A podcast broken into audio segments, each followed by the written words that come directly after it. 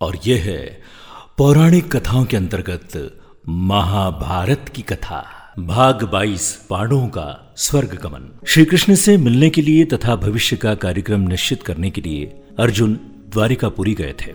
जब उन्हें गए कई महीने व्यतीत हो गए, तब एक दिन धर्मराज युधिष्ठिर को विशेष चिंता हुई। वे भीमसेन से बोले, हे भीमसेन, द्वारिका का समाचार लेकर भाई अर्जुन अभी तक नहीं लौटे और इधर काल की गति देखो। संपूर्ण भूतों में उत्पात होने लगे हैं। नित्य अपशकुन होते हैं।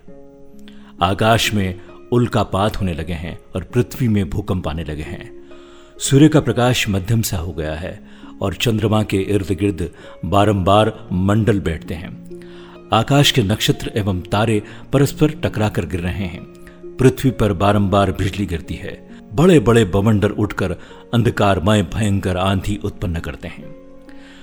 सियारिन सूर्योदय के सम्मुख मुँह करके चिल्ला रही है। कुत्ते बिलाव बारंबार रोते हैं। गधे, उल्लू, कौवे और कबूतर रात को कठोर शब्द करते हैं। गोए निरंतर आँसू बहाती है। धृत में अग्नि प्रज्वलित करने की शक्ति नहीं रह गई है। सर्वत्र श्रीहीनता प्रतीत होती है। इन सब बातों को देखकर मेरा हृदय धड़क रहा है। न जाने ये अपशकुन किस विपत्ति की सूचना दे रहे हैं। क्या भगवान श्री कृष्णचंद्र इस लोक को छोड़कर चले गए, या अन्य कोई दुखदायी घटना होने वाली है? उसी क्षण आतुर अवस्था में अर्जुन द्वारिका से वापस आए। उनके नेत्रों से अश्रु बह रहे थे। शरीर कांतिहीन था और गर्दन झुकी हुई थी। वे आते ही धर्मराज युधिष्ठिर के चरणों में गिर पड़े। तब युधिष्ठिर ने घबरा कर पूछा, हे अर्जुन द्वारिकापुरी में हमारे संबंधी और बंधु, बांधव, यादव लोग तो प्रसन्न है ना? हमारे नाना शूरसेन तथा छोटे मामा वासुदेव तो कुशल में है ना? हमारी मामी देव की अपनी सातों बहनों तथा पुत्र पौत्रादि सहित प्रसन्न तो है ना? राजा, अग्रसेन और उसके छोटे भाई देवक तो कुशल से है ना? प्रद्युम्य अनिरुद्ध, सांब, ऋषभ आदि तो प्रसन्न है ना? हमारे स्वामी भगवान श्री कृष्णचंद्र उद्वत आदि अपने सेवकों सहित कुशल तो है ना? वे अपनी सुधर्मा सभा में नित्य आते हैं ना? सत्यभामा, रुक्मणी, जामवती आदि उनकी सोलह सत्रह एक सौ आठ पटरानियाँ तो नित्य उनकी सेवा में लीन रहती है ना? हे भाई अर्जुन, तुम्हारी कांति क्षीण क्यों हो रही है और तुम श्रीहीन क्यों हो रहे हो? धर्मराज युधिष्ठिर के प्रश्नों के बौछार से अर्जुन और भी व्याकुल एवं शोकाकुल हो गए। उनका रंग फीका पड़ गया। नेत्रों से अविरल अश्रुधारा बहने लगी। हिचकियाँ बंद गई। रूंधे कण से उन्होंने कहा, हे भ्राता, हमारे प्रियतम भगवान श्री कृष्णचंद्र ने हमें ठग लिया है। वे हमें त्याग कर इस लोक से चले गए, जिनकी कृपा से मेरे परम पराक्रम के सामने देवता भी सिर नहीं उठाते थे। मेरे उस परम पराक्रम को भी वे अपने साथ ले गए हैं। प्राणहीन मुर्दे जैसी गति हो गई है मेरी। मैं द्वारिका से भगवान श्री कृष्ण की पत्नियों को हस्तिनापुर ला रहा था। किंतु मार्ग में थोड़े से भीलों ने मुझे एक निर्बल की भांति परास्त कर दिया।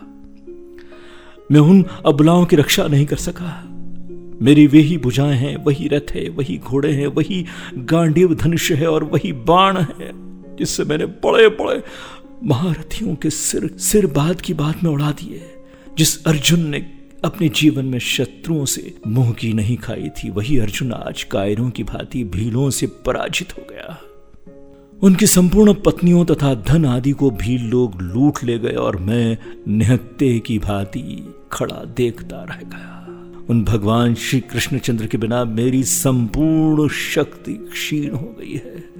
आपने जो द्वारिका में जिन यादों की कुशल पूछी है, वे समस्त यादव ब्राह्मणों के श्राप से दुर्बुद्धि अवस्था को प्राप्त हो गए थे और वे अति मदिरा पान करके परस्पर एक दूसरे को मारते मारते मृत्यु को प्राप्त हो गए। यह सब उन्हीं भगवान श्री कृष्णचंद्र की लीला है। अर्जुन के मुख से भगवान श्री कृष्णचंद्र के स्वधाय गमन के संपूर्ण यदुवंशों के नाश का समाचार सुनकर धर्मराज युधिष्ठिर ने तुरंत अपना कर्तव्य निश्चित कर लिया और अर्जुन से बोले, हे hey अर्जुन, भगवान श्री कृष्णचंद्र ने अपने इस लौकिक शरीर से इस पृथ्वी का भार उतारकर उसे इस प्रकार त्याग दिया, जिस प्रकार कोई कांटे से कांटा निकालने के पश्चात उन कोनों कांटों को त्याग देता है। अब धीरे धीरे कलयुग भी आने वाला है। अतः अब शीघ्र ही हम लोगों को स्वर्गारोहण करना चाहिए। जब माता कुंती ने भगवान श्री कृष्णचंद्र के स्वधाय गमन का समाचार सुना तो उन्होंने भगवान श्री कृष्णचंद्र में अपना ध्यान लगाकर शरीर त्याग दिया।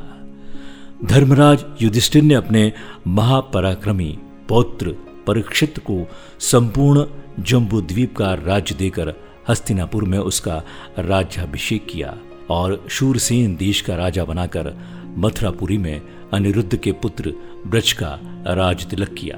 तत्पश्चात परम ज्ञानी युधिष्ठिर ने प्रजापति यज्ञ किया और भगवान श्री कृष्णचंद्र में लीन होकर संन्यास ले लिया। उन्होंने मान, अपमान, अहंकार तथा मोह को त्याग दिया और मन तथा वाणी को वश में कर लिया। संपूर्ण विश्व उन्हें ब्रह्म रूपी दृष्टिगोचर होने लगा। उन्होंने अपने केश खोल दिए, राजसी वस्त्रभूषण त्याग कर चीर वस्त्र धारण करके और अन्य जल का परित्याग करके मौन व्रत धारण कर लिया। इतना करने के बाद बिना किसी की और दृष्टि किए घर से बाहर उत्तर दिशा की ओर चल दिए।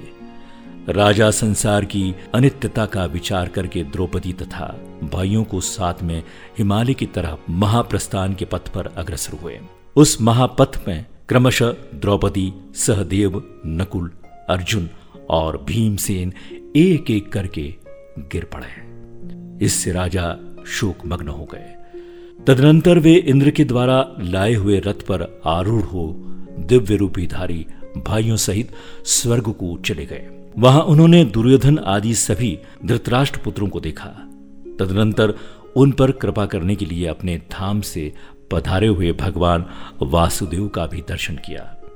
इससे उन्हें बड़ी प्रसन्नता हुई। तो आप सुन रहे थे पौराणिक कथाओं के अंतर्गत महाभारत की कथा। मैंने तुम्हें महाभारत का प्रसंग सुनाया है।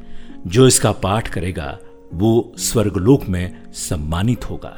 पौराणिक कथाओं के अंतर्गत महाभारत की कथा। नमस्कार।